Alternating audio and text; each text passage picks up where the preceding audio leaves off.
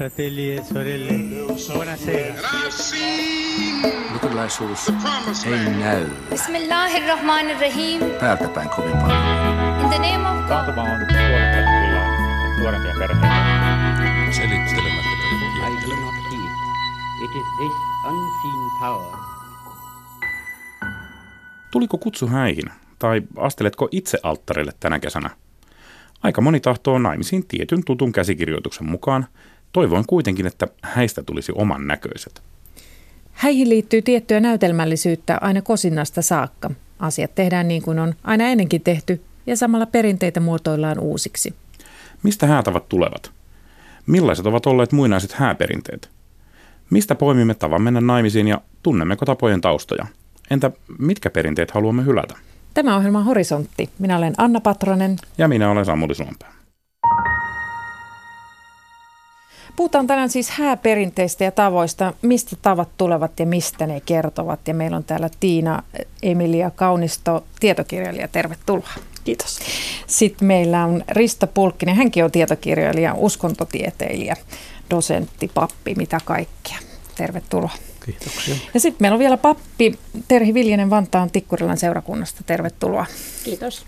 No Terhi Viljanen, sä oot siis pappi ja tänäkin kesänä vihit useita pareja avioliittoon, niin kysynpä sulta nyt, että miksi ihmiset haluavat naimisiin aikana, jolloin joka toinen pari eroaa? Tässä sanoisit. No varmaan on tosi paljon eri syitä, miksi ihmiset haluaa naimisiin, mutta kyllä noissa pareissa, joita itse haastattelen ennen häitä, niin tosi moni tuo esille perinteen, se, että, että on jotenkin aina ollut ajatuksissa se, että kuuluu mennä naimisiin tai että haluaa mennä naimisiin. Mutta toisaalta myöskin sitten tulee esille erilaisia laillisia seikkoja, että minkä takia kannattaa olla naimisissa. Monelle tärkeää on se, että perheellä on sama sukunimi, jos hankitaan lapsia tai kenties on jo lapsia, kun mennään naimisiin. Tosi erilaisia syitä, syitä on siihen, että minkä takia halutaan mennä naimisiin ihan noin niin kuin periaatteessa. Hmm. Entäs Tiina Emilia Kaunista, olet kirjoittanut hääkirjan Siksi tahdot. Eli miksi ne sitten tahtoivat? Minkä takia ihmiset haluavat mennä naimisiin ja mitä ne häät merkitsee tänään? No mä luulen, että siinä on sitä perinteitä mukana. Siinähän on tosi monia syitä. Yksi on ihan se, että kyllähän niin kuin avioliitto tekee perheeksi ihan siis lainsäädän, lainsäädännöllisesti. Että jos esimerkiksi joudun onnettomuuteen, niin aviomieheni saa päättää puolestani, mitä hoitoa minulle annetaan, jos minä en sitä pysty tekemään, mikä muuten olisi oikeus esimerkiksi lapsuuden perheen vanhemmilla. Mitä muita syitä voisi olla? Hmm. No entäs Risto Pulkkinen, sekä pappi että tosiaan suomalaisen muinaisuskonkin tutkija ja samoin saamelaisen. Minkälaisia hääperinteitä meillä on, mennään niihin tarkemmin kohta, mutta lyhyesti, minkälaisia hääperinteitä meillä on ollut ennen papin aamenta, ennen kuin tänne tuotiin kristinusko ja pappi sanomaan aamenet? Eli vierettiinkö Suomessa häitä ennen kuin kirkko tuli? Siis ylipäätään tämä avioliittoinstituutio, jos niin kun aletaan miettiä pohjamutia myöten, että miksi se on olemassa, niin se on varmaan olemassa äh, turvallisuuden ja, ja selkeyden saavuttamiseksi. Eli, äh, eli, eli piti sopia pelisäännöistä ja, ja, ja tehdä ne selväksi kaikille. Ja, ja sen, siltä pohjalta niin tällainen jonkinlainen sukujen välinen sopimus, ikään kuin avioliittosopimus, on, on varmasti hyvin vanhaa perua ihan, ihan pyyntiyhteiskunnan ajalta, mutta, mutta äh, tuskin se tarkoitti mitään muuta kuin, että suvut hyväksyivät tämän nuorten seurustelun ja sitten he aloittivat niin sanotun avioelämän ja siinä kaikki. Mutta sitten kun ö, yhteiskunta hierarkisoitui ja, ja alkoi tulla ö, intressejä maaomaisuuteen ja kaikenlaisiin nautintaoikeuksiin, niin sitten tietysti tarvittiin muodollisempia sopimuksia ja, ja, ja kyllä, kyllä kunnittain asuminen yleistyi, niin tarvittiin ilmentää tätä tilannetta koko sille yhteisölle ja, ja tarvittiin taas enemmän rituaaleja. Ja, ja sitten tietysti tulee magia mukaan kuvaan. Millä tavalla se magia? Koska tällainen ö, tilanne, jossa, jossa ihmisten status muuttuu, ollaan niin kuin siirtymävaiheessa, niin, niin se on aina koettu hyvin tämmöiseksi haavoittuvaksi vaiheeksi. Ja silloin voitiin vaikuttaa maagisesti hyvin, hyvin niin kuin monella tavalla, sekä hyvässä että pahassa. Avioliitto on jännittävä asia, johon kaivataan maagista siunausta tai papin siunausta. Niin, ja sitten mm, jos nyt ajatellaan muinaista yhteisöä, niin, niin kateus on, on ollut tämmöinen liikkeinen voima suomalaisessa yhteiskunnassa, että kyllä se avioin on niin hyvin herkästi haluttiin pilata ja silloin tarvittiin taas kaikenlaisia varausrituaaleja. Ei se naapurin vaimon himoitseminen ihan turhaan siellä kymmenessä käskyssäkään siis Ei, ole. todellakaan. Mm. Tiina Emilia Kaunista. Niin sitten tulee vielä mieleen, että ehkä nykyaikana vielä halutaan naimisiin myös senkin vuoksi, että se on tavallaan semmoinen sitoumus, joka halutaan tehdä muiden edessä, läheisten edessä. Ennenhän häät on ollut juuri kahden suvun yhdistymistä. Nyt ne on enemmän niin kuin yksilöiden välinen sopimus ja semmoinen niin rakkauden osoitus. Niin häissä varmaan tämä, tämä nimenomaan, kaikki eivät halua sitä sukua sinne seuraamaan sitä tilannetta, mutta, mutta vähintäänkin sille toiselle luvataan olla hänen kanssaan sitten koko elämä tai ainakin hyvin pitkään. Terhi Viljanen. Onhan se siis sillä tavalla ihan selkeästi muuttunut se niin kuin naimisiin menon merkitys, että koska se on nykyihmiselle kuitenkin valinta, se ei ole pakollinen asia, mikä on pakko tehdä. Monia oikeuksia on nykyään pariskunnilla, vaikka olisi avoparajakin, niin kuin avioliittoon verrattavia oikeuksia, mutta, mutta nimenomaan ehkä se, mikä tällä hetkellä ihmiset myöskin sitten saa menemään naimisiin, on se valinta, että he haluavat tehdä näin. Sitten kukaan ei pakota sitä, niin kuin joskus aikaisempina aikoina ehkä on ollut se tilanne, että on pakko ollut tehdä tämmöinen, että voidaan aloittaa yhteiselämä tai hankkia lapsia tai jotain muuta. Hmm. No moni toistaa näissä häissään aina kosinnasta lähtien tiettyä sellaista käsikirjoitusta, johon liittyy näitä tapoja ja perinteitä. Niin Tiina Emilia Kaunisto, miksi teemme näin? No se käsikirjoitus on juuri se näytelmä häissä, se koko niin kuin hääjuhlan ydin. Ilmasta näytelmää ja niitä perinteitä se ei olisi hääjuhla, se olisi joku muu juhla. Että mm, jos esimerkiksi haluaa pitää jonkinlaisen muun ähm, tai rikkoa niitä perinteitä häissään, niin silloin ehkä kannattaa miettiä, että onko sen niin kuin juhlan nimi välttämättä silloin häät. Ja mehän saadaan tämä käsikirjoitus ähm, elokuvista, amerikkalaisista elokuvista.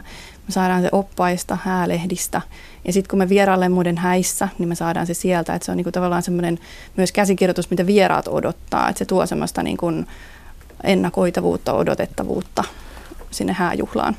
Kristo. Nimenomaan huomata se, että, että häät on rituaali. Ja, ja rituaalille on ihan niin kuin, se niin kuin lähtee siitä, että se on kaavoittunut ja, ja seuraa tiettyä mallia. Jos, jos ei se seuraa sitä, niin silloin se ei ole rituaali. Ja se rituaalihan tosiasiassa monasti alkaa jo siis selvästi ennen häitä. Me, meillä liittyy kosintaan rituaaleja, siis suomalaiset miehet on 50-luvun elokuvilla ja myöhemminkin opetettu pyytämään kättä morsiamme vanhemmilta. Ko, minkälaista näytelmää tässä käydään jo ennen siis avioliittoa, Tiina? No, tämähän on peräisin semmoisesta yläluokan perinteistä, jostain vähän 1800-luvulta tavallaan se näytelmällinen osuus, mutta muuten se pohjautui kyllä vanhoihin lakeihin. Ennen siis naittaja antoi luvan avioitumiseen tai päätti sen morsiamen puolesta. Ja se kuului siihen kihlaperinteisiin, se, että naittaja antoi luvan yleisön edessä. Ja sitten kun vihkiminen tuli, niin silloin kirkko halusi niin kuin tietää siltä morsiusparilta, että he varmasti haluavat avioitua, jolloin tuli mukaan tämä tahdon kysymys, tahdotko. Ja tämä ei ole pelkästään kristillistä perinnettä tämä näytelmä, vaan erilaisia ritualistisia kosintamuotoja on siis ollut jo ennen kirkon mukaan astumista kuvio, eikö niin Risto? Ky- kyllä joo, siis kyllä esimerkiksi saamelaisilta tiedetään, että, että heillä tämä, tämä, tämä seurustelukosintaprosessi saattoi tosiaan kestää monta vuotta ja, ja siinä oli hyvin, hyvin tämmöinen hidas prosessi, jossa, jossa niin kuin otettiin vähän niin kuin selvää, että mitä, mitä suvut ajattelee ja mitä tyttö ajattelee tai poika ajattelee ja sitten edettiin siinä pikkuhiljaa. Millä tavalla se on voinut tapahtua? Tyypillisesti annettiin pieniä lahjoja ja jos, jos tyttö otti vastaan sen, niin se oli rohkaisu ottaa seuraava askel ja sitten ehkä alettiin antaa lahjoja sinne tytön vanhemmille ja tarjottiin viinaa. Jos, jos viina otettiin vastaan, niin se oli hyvä merkki ja ja näin edespäin. Viinaa tytölle vai tytön isälle? Ja tytön isälle ja, van, ja, ja vanhemmille. No 1900-luvun alkupuolella moni halusi järjestää häntä juhannuksena. Juhannushäät olivat muotia. ei ehkä enää tänään, ainakaan samassa mittakaavassa. Tämäkin on ollut tavallaan jonkin sortin suomalainen kansanperinne, mutta mihinkä se on mahtanut hiipua? Mitä ja toisaalta mistä se voi olla peräisin? Mm. Miksi juhannus olisi hyvä aika häillä? Siis juhannuksenhan on liittynyt tosi paljon tämmöistä niin kuin rakkauteen liittyvää magiaa, että on ennustettu puolisoa, että se, sillä on pitkät perinteet, mutta ehkä se on muuttunut juuri toisen tyyppiseksi juhlaksi, jolloin ihmiset eivät enää halua viettää niitä häitä, vaan viettää se jotenkin mu- muilla tavoin. Niin tällaiset juhannustaajat esitetään sellaisena hauskana leikkeinä nykyisin. Risto Pulkkinen, onko ne ollut joskus ihan oikea totta? Kyllä, ihan varmasti siis. Siis tässä oli kuitenkin pelissä äh, tavallaan elämä hyvinvointi ja, ja toimeentulo, että ei, ei silloin leikitä. Kyllä nämä on ollut ihan, ihan vakavia asioita. Mutta tota, jo mä ihan samaa mieltä, että, että tämä, tämä juhannuksena häiden pitäminen on, on pohjautuu niin kuin viime kädessä tämmöiseen samankaltaisuus maagiseen ajatukseen, että samalla tavalla kuin luonto nyt kukoistaa ja, ja, ja päivä on pisimmillään, niin samalla tavalla sitten pariskunnankin onni rakentuu. Mutta että itse asiassa niin tämä juhannushääthän on, on tämmöinen 1800-luvulla yleistynyt ilmiö, ja sitä ennen mentiin yleensä naimisiin vasta myöhäissyksyllä. Ja siinähän oli ihan yksinkertainen selitys siinä, että silloin oli mitä tarjota vieraille. Jos ei kato ollut käynyt, niin, niin, niin voitiin pitää ne pidot. Mm. Meillä on siis juhannuksen yhdistetty myös se, että, että vielä joitakin kymmeniä vuosia sitten Suomessakin oli syntyvyyspiikki siellä maalis-huhtikuun vaihteessa. Juhannuksena on laitettu lapsia alulle ja vastaavasti siis eläimetkin, isot nisäkkäät tuppaavat saamaan pentunsa sitten keväällä – Risto Pulkkinen, jos kerran aikaisemmin häitä tavattiin viettää vasta syksyllä, niin tarkoittiko se sitä, että lapset syntyvät sitten loppukesästä vai syntyivätkö ne siitä huolimatta kenties usein siinä maalis-huhtikuun vaihteessa, että missä yhteydessä nämä asiat on ollut toisinsa aikaisemmin? Mä en ole näihin tilastoihin kyllä perehtynyt, mutta että siis äh, ihan muinaisina aikoina, niin sikäli kun tiedämme, niin, niin äh, ei, ei niinkään esiaviollinen, esiaviollinen seksi ei niinkään ollut tabu tai kiellettyä, mutta sen sijaan kaikenlainen vieraissa käyminen oli, että se, mm. siinä on kulkenut se raja. Että et ei, ei varmasti niin kuin välttämättä ollut, ollut niin kuin loukkaus se, jos lapsi oli tulollaan silloin, kun tämä muodollinen sopimus tehtiin. Mutta että tämä nyt menee kyllä mun tietämyksen ulkopuolelle. Mm. No puhutaan näistä häätavoista. Terhi Viljanen, sä oot siis se, joka sanot aamen, eli sä, sä olet pappi. Mitä sulle tulee ensimmäisenä mieleen, kun puhutaan häätavoista? Mitä nimeäisit tässä, kun katsot alttarilta päin tilannetta? No tietenkin itse, kun on siinä itse vihkimistilaisuudessa usein läsnä, että hääjuhliinhan pappisit yleensä ei välttämättä enää osallistu, toki joskus niinkin, mutta ei niin usein niin onhan ne tietyt jutut, mitkä on niitä niin kuin vihkimistilaisuuden niin kuin kohokohtia ikään kuin. Ja ne on myös se, että valokuvaajat monesti kysyy, että, että missä, minkä jälkeen se nyt tulee, että hän varmasti on sitten ottamassa nämä kohokohdat sitten, sitten esille sieltä kuviin myöskin, että että on se sormusten vaihtaminen, mikä on tärkeää, tietenkin se tahdon sanominen ja sitten se suudelma, mikä siihen on. Ja suudelma näistä nyt itse asiassa on varmaan se, että mitä itse asiassa kirkkokäsikirja ei ollenkaan sano, että missä kohtaa tai se ei kuulu varsinaisesti siihen niin kuin kaavaan, että ei sanota sillä tavalla, että tässä kohtaa nyt sitten parin täytyy suudella, mutta en ole kertaakaan sellaista paria vihkinyt, joka ei olisi halunnut sitä suudelmaa siihen toimitukseen. No otetaan tästä sormuksesta kiinni. Onko kirkolla joku selitys tälle sormukselle? No perinteisesti hän on ajateltu, että sormus symboloi sellaista niin kuin täydellisyyttä, jotenkin se muoto on pyöreä ja myöskin sellaista ikuisuutta, että se jatkuu aina se ympyrä siinä ja varmaan siinä on paljon sitä symboliikkaa myöskin, minkä takia niitä sitten on vaihdettu. Mm. Ö, Tiina Emilia Kaunisto, onko joskus annettu jotain muuta kuin sormus? Joo, siis sormus on tämmöinen kirkollinen symboli, joka on tullut vihkimisen myötä. Et kihlasormukset yleistyi Suomessa vasta 1900-luvun aikana. Et sitä ennen, kun vielä ennen vihkimistä kihlaus oli se, joka vahvisti sen suhteen, niin se vahvistettiin esimerkiksi jollain koruilla, puuesineillä, kankailla, rahalla, että niin kuin lahjoja on tosi monenlaisia lusikoilla, hopealusikoilla. Et ei, ei tarvitse välttämättä niitä sormuksia antaa ja myös siviilivihkikaavastahan tämä sormus on otettu pois tai osa maistraateista kyllä tarjoaa palvelun, että siinä vihkimisen aikana voi vaihtaa sormuksia, mutta toki voisi niin kuin myös, jos pariskunta haluaa, niin voi vaihtaa jotain muitakin esineitä. Missä määrin tällaisten tapojen tai perinteiden niin kuin se sormuksen antaminen, missä määrin ne teologiset selitykset tosiasiassa kertovat mistä on kysymys. Siis sanoit, Terhi, että sormus symboloi ikuisuutta, kun se on pyöreä. Toisaalta voisi ajatella, että se on pyöreä sen takia, että semmoinen muotoinen sormus pysyy kätevämmin sormessa. Et, rakentuuko tämä kristillinen perinne niin kuin olemassa olevien tapojen päälle?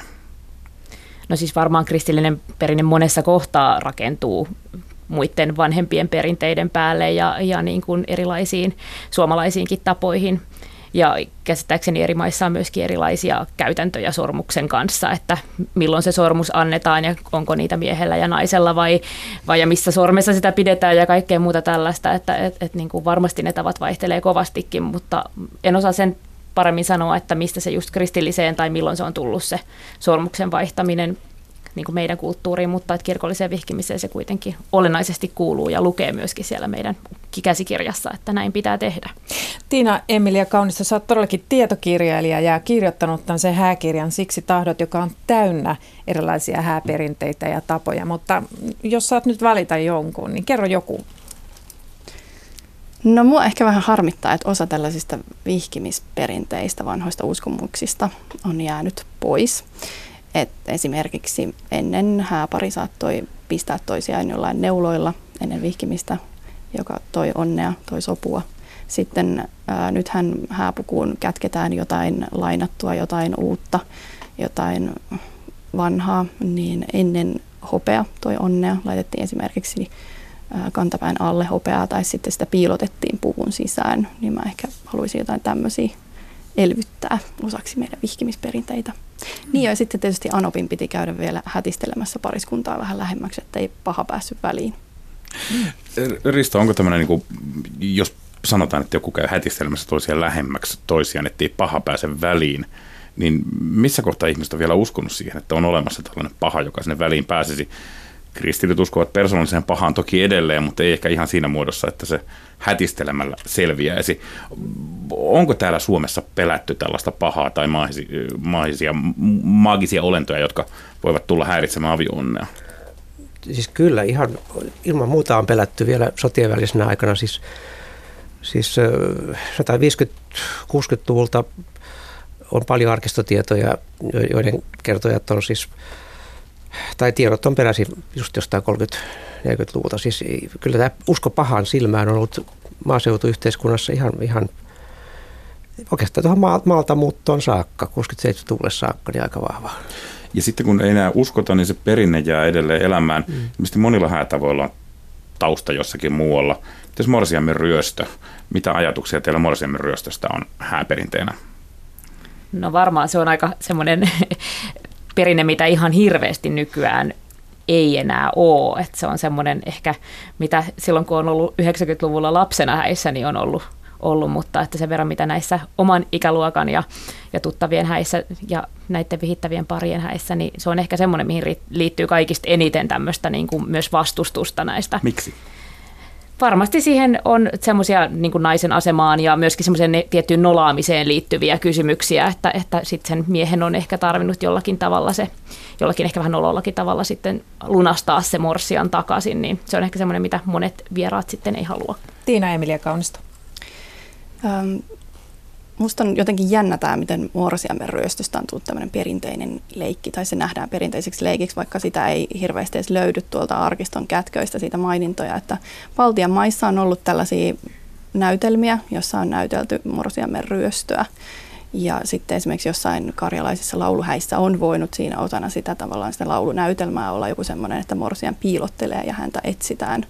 Eli se, se on ehkä niin kuin, mä luulen, että se on luotu jotenkin esittämään jotain vanhoja häitä, koska joskus on ryöstetty mors, morsiammia ja se on sitä kautta tullut niin kuin tavallaan esittämään jotain perinteistä sinne hääjuhlaan. Risto Pulkkinen, pohjoiset häät ja morsiammin ryöstöt sekä myöskin kysynyt samaan syssyyn, että mistä tämmöinen perinne voisi olla peräisin, mikä sen yhteys todellisuuteen olisi.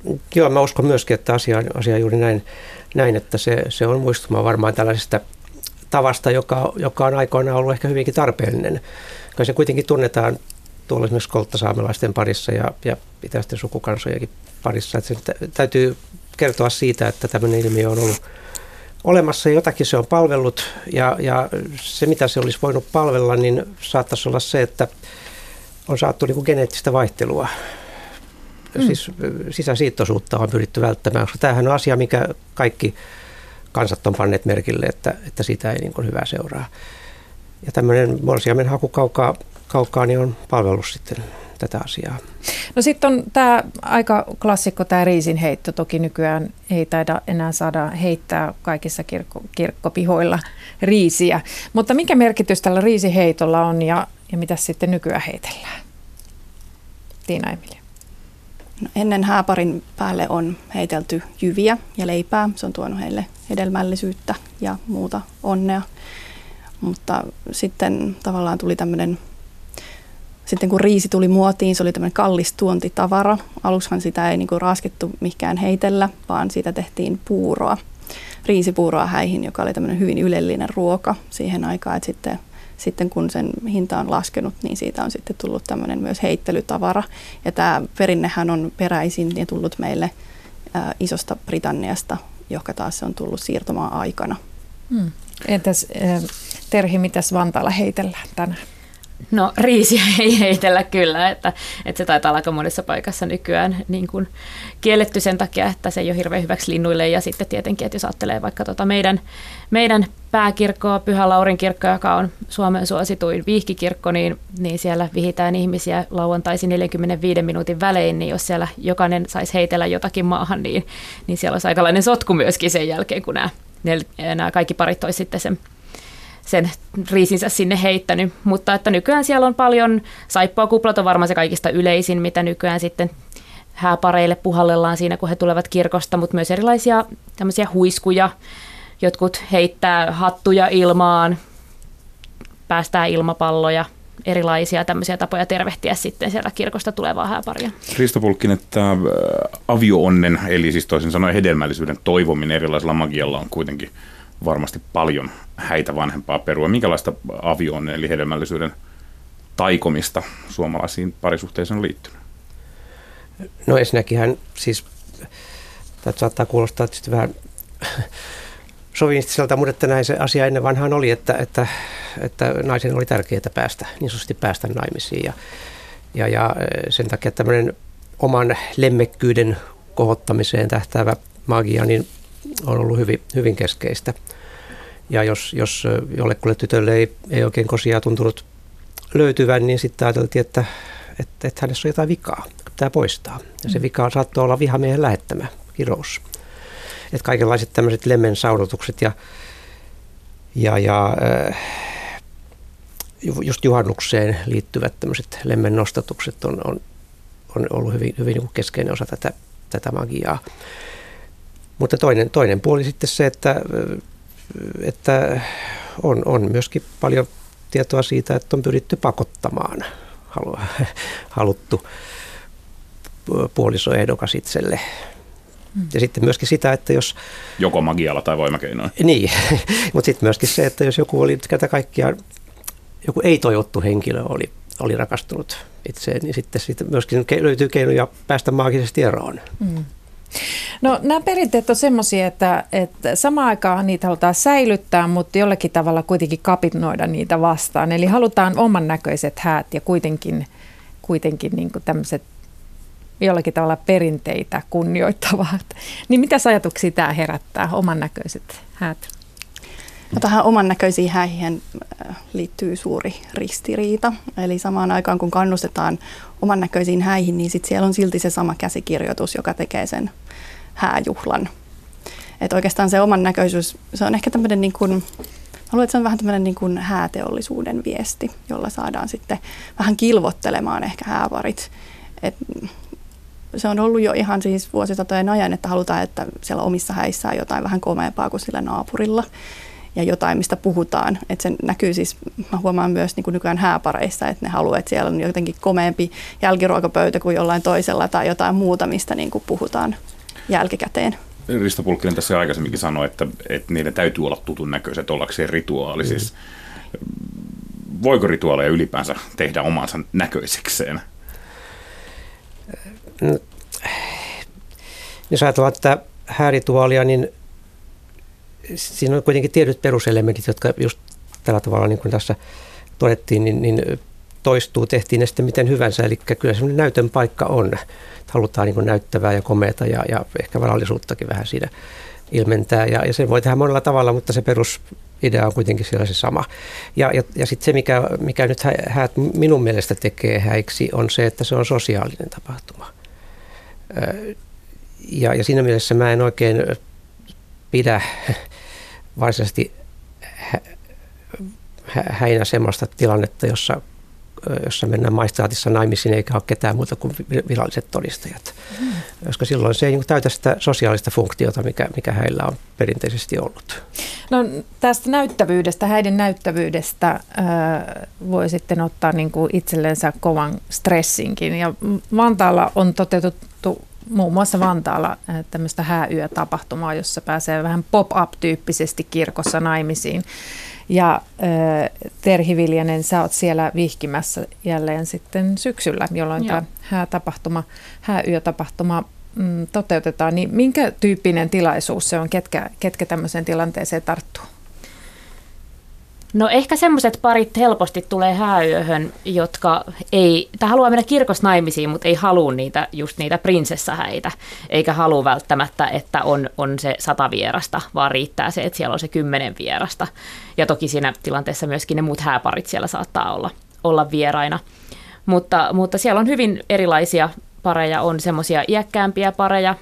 Viime vuonnakin vihin yhden semmoisen 70 tienoilla olevan pariskunnan, jotka olivat kummatkin leskiä ja löytäneet sitten uuden rakkauden vielä sen jälkeen ja se oli jotenkin todella liikuttavaa, että he sitten sinne alttarille kävelivät. Mutta sitten on myöskin semmoisia perheitä, jotka esimerkiksi odottaa vauvaa, haluaa sen yhteisen sukunimen ennen kuin, ennen kuin tota vauva syntyy ja ajattelee ehkä, että ne juhlat sitten pidetään vasta vauvan syntymän jälkeen. On sellaisia, jotka on aiemmin eronnut, on menossa toista tai kolmatta kertaa naimisiin esimerkiksi, eikä sitten ajattele, että enää haluaa laittaa sitä rahaa tai, tai muuta siihen hääjuhlan järjestämiseen. Mutta sitten on myöskin, myöskin sellaisia, jotka on ollut tosi pitkään yhdessä – ja on ehkä sitten vaan se naimisiin meno unohtunut siinä matkan varrella, mutta että sitten on tämmöinen helppo, helppo tapa tavallaan päästä naimisiin kirkossa ja siinä vielä mikä on niin kuin tosi kaunis ja suosittu hääkirkko Suomessa. Mm. Onko liukuhihna meininki? No miten mä en koista, ja sen verran mitä on parien kanssa jutellut, niin he koista myöskään niin, että kaikki parit me kuitenkin kohdataan niin kuin yksilöinä, ja esimerkiksi yksi pappi siellä vihkii noin tunnin välein, eli, eli tunnin välein vaan tulee se se uusi pari sinne sitten, että, että ehtii tehdä sen heille, heidän näköisen puheen, että siellä yksi pappi seisoo alttarilla koko iltaa ja ota vaan liukuhihnalla vastaan ihmisiä, vaan, vaan että siinä sitten 15 minuutin välein vaihtuu pappi myöskin vihkimässä mm. ja jokainen toivottavasti saa semmoisen oman näköisen tilaisuuden ja on myös mahdollisuus mennä ihan yksityisesti sitten muualla kuin siinä isossa kirkkosalissa naimisiin. Tiina Emilia Kaunisto, tämä ennen vanhaan on myös järjestetty joukkohäitä. Kyllä. Milloin? Siis sota-aikana on voinut olla joukkohäitä ja kyllä löytyy myös ä, tämmöisiä kaksoishäitä. On esimerkiksi sisarukset mennyt naimisiin yhdessä tai joku perhetutut tai, tai ystävykset. Että tämä ei ole niin millään tavalla tavatonta. Ja tämähän on niin tavallaan kyllähän maistraateissakin odotetaan sitä aikaa siellä. Sinne on tietty aika varattu, että en mä tiedä, tämä on vaan niin kuin jossain muassa ehkä vanhojen perinteiden tuomista ja myös kirkolliseen vihkimiseen tai et mä ehkä näkisin tämän vielä, vielä tapana ehkä tuoda sitä oman näköisiä häitä, koska kaikillehan ei myöskään sovi se tai he eivät nauti siitä, että heillä on niinku tämmöinen suuret juhlat, jo, joissa he ovat keskipisteenä. Niin mun mielestä niinku tavallaan tässä on yksi tapa sitten niin kuin järjestää sellaiset mm. oman näköiset häät. Teri, olit sanomassa jotakin. Joo, ja siis mun mielestä selkeästi näyttää siltä, että tämän tyyppiselle häälle on myöskin niin kuin kysyntää, koska niitä järjestetään kuitenkin eri puolilla Suomea jatkuvasti monta kertaa vuodesta Tampereella. Nyt on tulossa ensimmäinen kahdeksatta, 18 on, on Kallion kirkossa ja, ja meillä on siellä sitten syyskuussa monessa paikassa tällä samalla nimellä ja sinne aina tulee ihmisiä. Et meilläkin on tässä tänä vuonna järjestetään kymmenennen kerran hääyö, niin on lähes 300 paria mennyt naimisiin siellä. Eli se on aika niin kuin iso määrä, että selkeästi semmoiselle on niin kuin tilausta myöskin. Ja ehkä ne on semmoisia ihmisiä, jotka sitten ei kuitenkaan niin kuin se maistraattivihkiminen tuntuu jotenkin niin kuin semmoiselta että se ei sovi heille. He haluaa jotenkin semmoisessa semmoisessa miljöössä ja, ja tietenkin se yöaika ja muu tämmöinen tuo siihen jotain tunnelmaa lisää sitten muutenkin. Mutta. Hääperinteet elää ja samaan aikaan osaan vanhasta perinteestä tosiaan liittyy kritiikkiä. Nyt moni kritisoi sitä, että morsiamen isä saattaa morsiamme sinne alttarille, kun eihän nainen ole kauppatavaraa. Mm, ja tämä ei ole ihan uusi asia se, että löytyy vanhoja hääperinteitä, joita sitten myöhemmin yhteiskunnan muuttuessa aletaan kritisoida. Nykyisin ei Risto Pulkkinen ole tapana ketään saattaa vuoteeseen häissä. Niin, mutta tutkimuksen valossa niin, niin näyttää aika todennäköiseltä, että se on juuri ollut se alkuperäinen häiden käsikirjoitus, että yhteisö saattoi tämän pariskunnan vuoteeseen, jossa sitten sitä nyt yleensä ei, ei ihan li, niin kuin seurattu kuitenkaan, niin kuin, niin. Vaan, vaan siihen laitettiin se jonkinlainen niin kuin verho eteen, mutta että kaikki tiesi, mitä siellä tapahtuu. Ja, ja onpa siitäkin, siis ainakin tiedän, että hantien parissa on ollut sellainen käytäntö, että sen jälkeen sitten, kun tämä toimitus oli tehty, niin Morsian kävi julkisesti näyttämässä, että hän on ollut neitsyt ja että mies on ollut mieskuntoinen. Jo ennen myös lain mukaan se avioliitto laitettiin toimeen käytännössä siellä hääyönä. Että se oli niin tärkeää tavallaan ehkä myös osoittaa, että siitä tuli virallinen. Että samalla kun tämä on purettu lainsäädännöstä, niin varmaan se, sen myötä onkin mennyt sitten yhä yksityisemmäksi asiaksi. Että vielä 1800-luvulla on saadettu sinne hää, hääyönä. Mikäli me tätä perinnettä nyt enää kuitenkaan kaipaa takaisin, niin ohjelman loppuun sanokaa jokainen yksi sellainen hääperinne, josta voisi jo olla aika luopua. Oo, olipa vaikea muuten loppuun, mutta kokeillaan. Teri kritisoi sopivasti sitä riisiheittämistä ainakin aikaisemmin, mutta siitä on jo luovuttu. Niin, no, mutta se ei ole tietenkään, niin kuin, se, se on käytännön syistä varmasti semmoinen, mistä on luovuttu, mutta varmaan ehkä semmoinen niin kuin hääperine, jos se nyt voi perinteeksi sanoa, niin on se niin kuin älytön niin kuin stressaaminen ja paineiden laittaminen siihen, siihen niin kuin hääpäivään ja jotenkin sellaiseen, että tuntuu, että monella sitten se voi mennä siihen jännittämiseen ja stressaamiseen se päivä, ettei pysty nauttimaan siitä, että on oikeasti tosi kaunis ja ihana rakkauden juhla sille parille, joka, joka sinä päivänä menee naimisiin. Löydättekö muut jotakin ylimääräistä nykyistä häistä? Um, no anteeksi niille kuulijoille, jotka pitävät käden pyytämistä tosi romanttisena perinteenä. Ymmärrän tämänkin näkemyksen, mutta mä itse jotenkin, niin kuin, um, musta se on jotenkin ikävä perinne, että mentäisiin kysymään ennen mua mun isältä. Mm. Et varsinkin, jos mä oon kuitenkin asunut aika monta vuotta jo omillani ja koen itseni itsenäiseksi ihmiseksi. Riista Pulkkinen saa päättää. No tylsä päätös, mutta kyllä mä olen ihan samaa mieltä, että siis tämmöinen, tämmöinen niin kuin ylenpalttinen rekvisiitta ja tämä pompöösisyys, niin se, se alkaa mennä nyt kyllä vähän niin sanotusti överiksi. Horisontti toivottaa kaikille kuulijoille iloisia kesähäitä. Menitte sitten itse naimisiin tai olette kenties vieraina. Kiitoksia keskustelusta. Kiitos. Kiitos.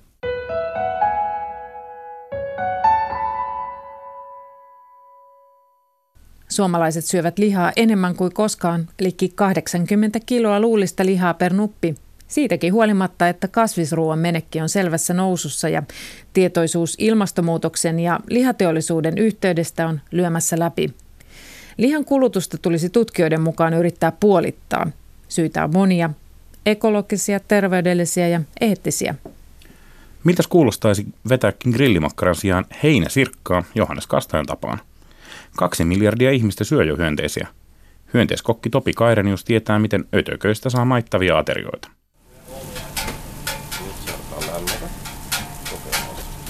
Öljyssä tai voissa. Öljymone, jos haluaa niinku ihan pari, niin sitten tota kanssa heittää öljyllä niitä. Topi Kairenius, sä oot hyönteiskokki, mutta miten sä oikeastaan innostuit hyönteisistä? Mitä sulle tapahtui? Oikeastaan käytännön syistä tuossa 2010-luvun alkupuolella, että kun mun omat lapset oli pieniä tai taaperoikäisinä, heillä oli kaikki maito- ja vilja-allergiat. Ja sitten heidän äiti oli kasvissyöjä, niin piti keksiä sitten tämmöisiä ruokia, joita voi tehdä niin kuin kerralla kaikille. Ruoka, jota kaikki voi syödä. Ja kokeilin kaikenlaisia vaihtoehtoja ja sitten, jos ei saanut olla sitten tietenkään lihaa ää, ja viljoja tai sitten maitoa. Ja sitten hyönteiset tuli aika luontevasti muiden harrastusten kautta.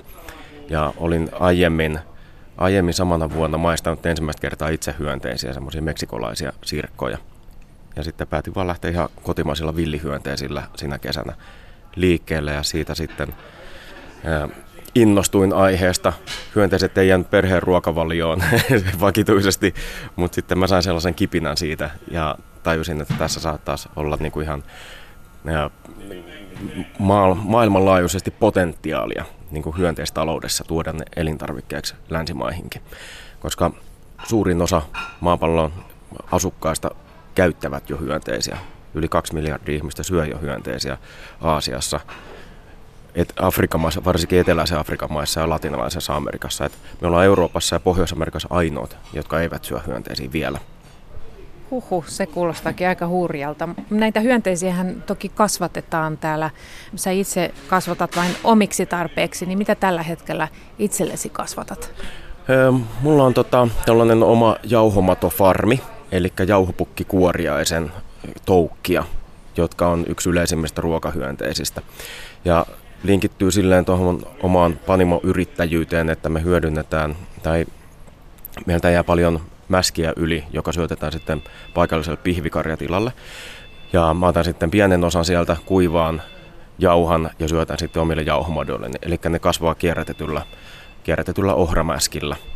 Ja sitten pystyn tekemään myös aika mielenkiintoisia aromikokeiluja, että mä syötän pelkkää humalan kukkaa jauhomadoille niiden viimeisen elinviikon aikana, jolloin niihin ne maistuu siltä, mitä ne syövät, niin siihen tarttuu sitten tällainen, tällainen katkera, tai humalasta riippuen semmoinen vähän hedelmäinen tai kukkainen ja katkera aromi. Tuossa mainitsit nuo jauhomadot. Mitä muita ötököitä syödään? Länsimaissa yleisimmät on tällaisia helposti kasvatettavia hyönteisiä, eli olosuhteet esimerkiksi Pohjoismaissa täällä meidän leveysasteella niin vaatii sen, että hyönteisen tai ruokahyönteisen tulee olla ympärivuotisesti kasvatettava ja sillä tavalla tehokas, että sillä on lyhyt elinkaari ja se lisääntyy nopeasti. Niin näillä spekseillä on sitten valikoitunut muutamia hyönteisiä. Kotisirkka, ehdottomasti yleisin Suomessa. Suomessa tällä hetkellä kaikki farmit kasvattaa kotisirkkaa, joka on maailmanlaajuisesti levinnyt laji ja myös Suomessa luonnonvarainen.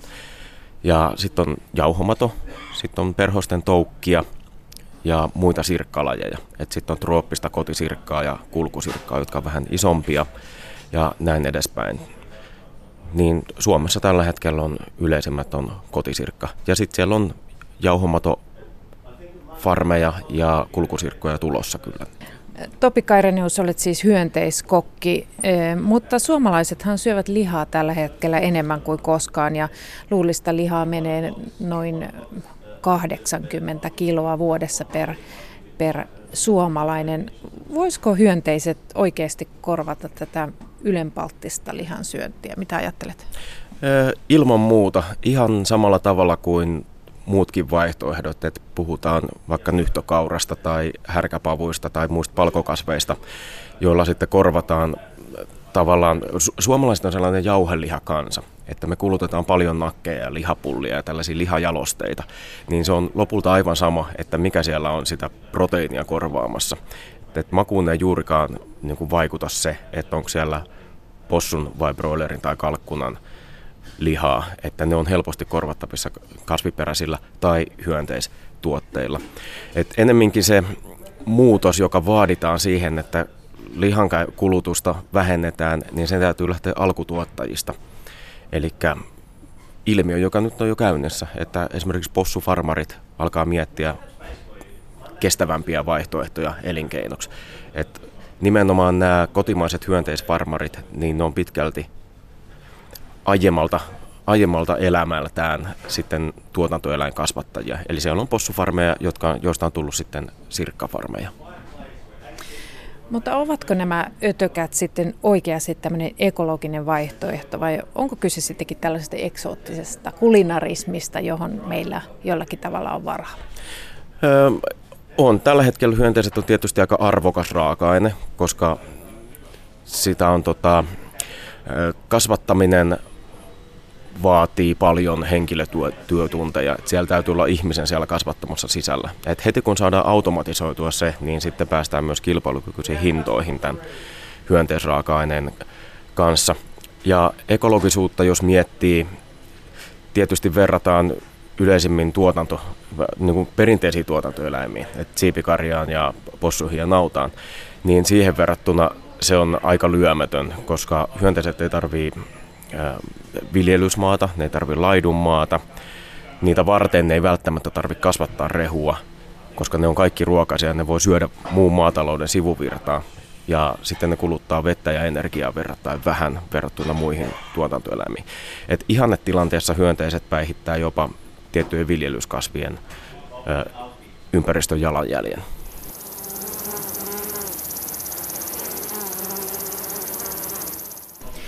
Topi Kairenius, sinulta tulee heinäkuussa tämmöinen ötökkäkeittokirja nimeltään Hyönteiskokki, koska olethan hyönteiskokki. Mikä voisi olla tämmöinen arkiruoka hyönteisistä? Tuossa kerroit, että rupesit miettimään vaihtoehtoja omalle perheellesi. Jos ajatellaan, että tällä hetkellä aika monen kotona arjessa syödään nakkikeittoa, lihapullia, kalapuikkoja. Mitä hyönteisiä käyttäisit ja mitä tekisit? Joo, no, hyönteiskokkikirjassa on ää, laidasta laitaan reseptejä. että siellä on niin todella yksinkertaisia arkiruokareseptejä ja sitten vähän vaativampia. Et ihan lähtien banaanipannukakuista ja spagetista ja lihapullista, niin, niin sitten semmoisiin säilykkeisiin, hillokkeisiin, hyytelöihin, erilaisiin jälkiruokiin ja muihin. Et siellä on aika laaja kattaus, että jos haluaa lähteä siihen siihen tota, hyönteisruokaa kokeilemaan, niin sieltä kyllä löytyy niin kuin erilaisia tapoja. Ja myös, että onko ne hyönteiset jauhettuna vai onko ne kokonaisina ja mistä niitä voi hankkia ja näin edespäin, niin sieltä löytyy vinkkejä. Mikä olisi sellainen helppo perusmättö arkeen? Kyllä se on spagetti, carbonara, semmoisilla oikein pahdetuilla sirkoilla, jotka sitten korvaa sen pekonin siitä. Et tarpeeksi suolaa ja öljyä, niin se menee täysin pekonista ja kukaan ei huomaa mitään. Entä nyt kun eletään keskikesän juhlaa, millainen voisi olla sitten juhlaateria, jos ajatellaan, että esimerkiksi grillipihvejä ei olisi enää saatavilla? Kyllä mä lähtisin tuommoisista kevyistä ruuista liikkeelle, että semmoisia kesäkeittiön kuriositeetteja, että vaikka varhaisperunaa ja tilliä ja sitten vaikka sitruunamarinoituja kulkusirkkoja – Kuulostaa oikein hyvältä. No, juhannukseen liittyy Johannes Kasta ja hän oli raamatun tämmöinen erikoinen hahmo, joka pukeutui säkkikankaaseen, söi heinäsirkkoja ja hunajaa. Miten sinusta toimii heinäsirkka hunajan kanssa? Erittäin hyvin. Et monesti jos valmistan pelkästään sirkkoja paistamalla, niin siihen tulee tosi kiva semmoinen hunaja gleisaus, kun pistää sen kuuman öljyn sekaan, lurauttaa hunajaa ja sitten sen jälkeen pyörittelee pyörittelee sirkat siellä, niin siihen tulee semmoinen hunajainen kuorrute päällä. Ja siinä on sitten tietty, pistää vielä sormisuolaa päälle, niin sitten siinä on tämä makean ja suolaisen sulonen yhdistelmä, niin toimii tosi kivasti kyllä. Että ihan oikealla jäljellä on ollut Johannes Kasta ja niin kuin tuossa ruokavaliossa. Horisontti jälleen ensi viikolla. Nämä hääperinteet ja sirkkavinkit voit kuunnella uudelleen Yle Areenassa.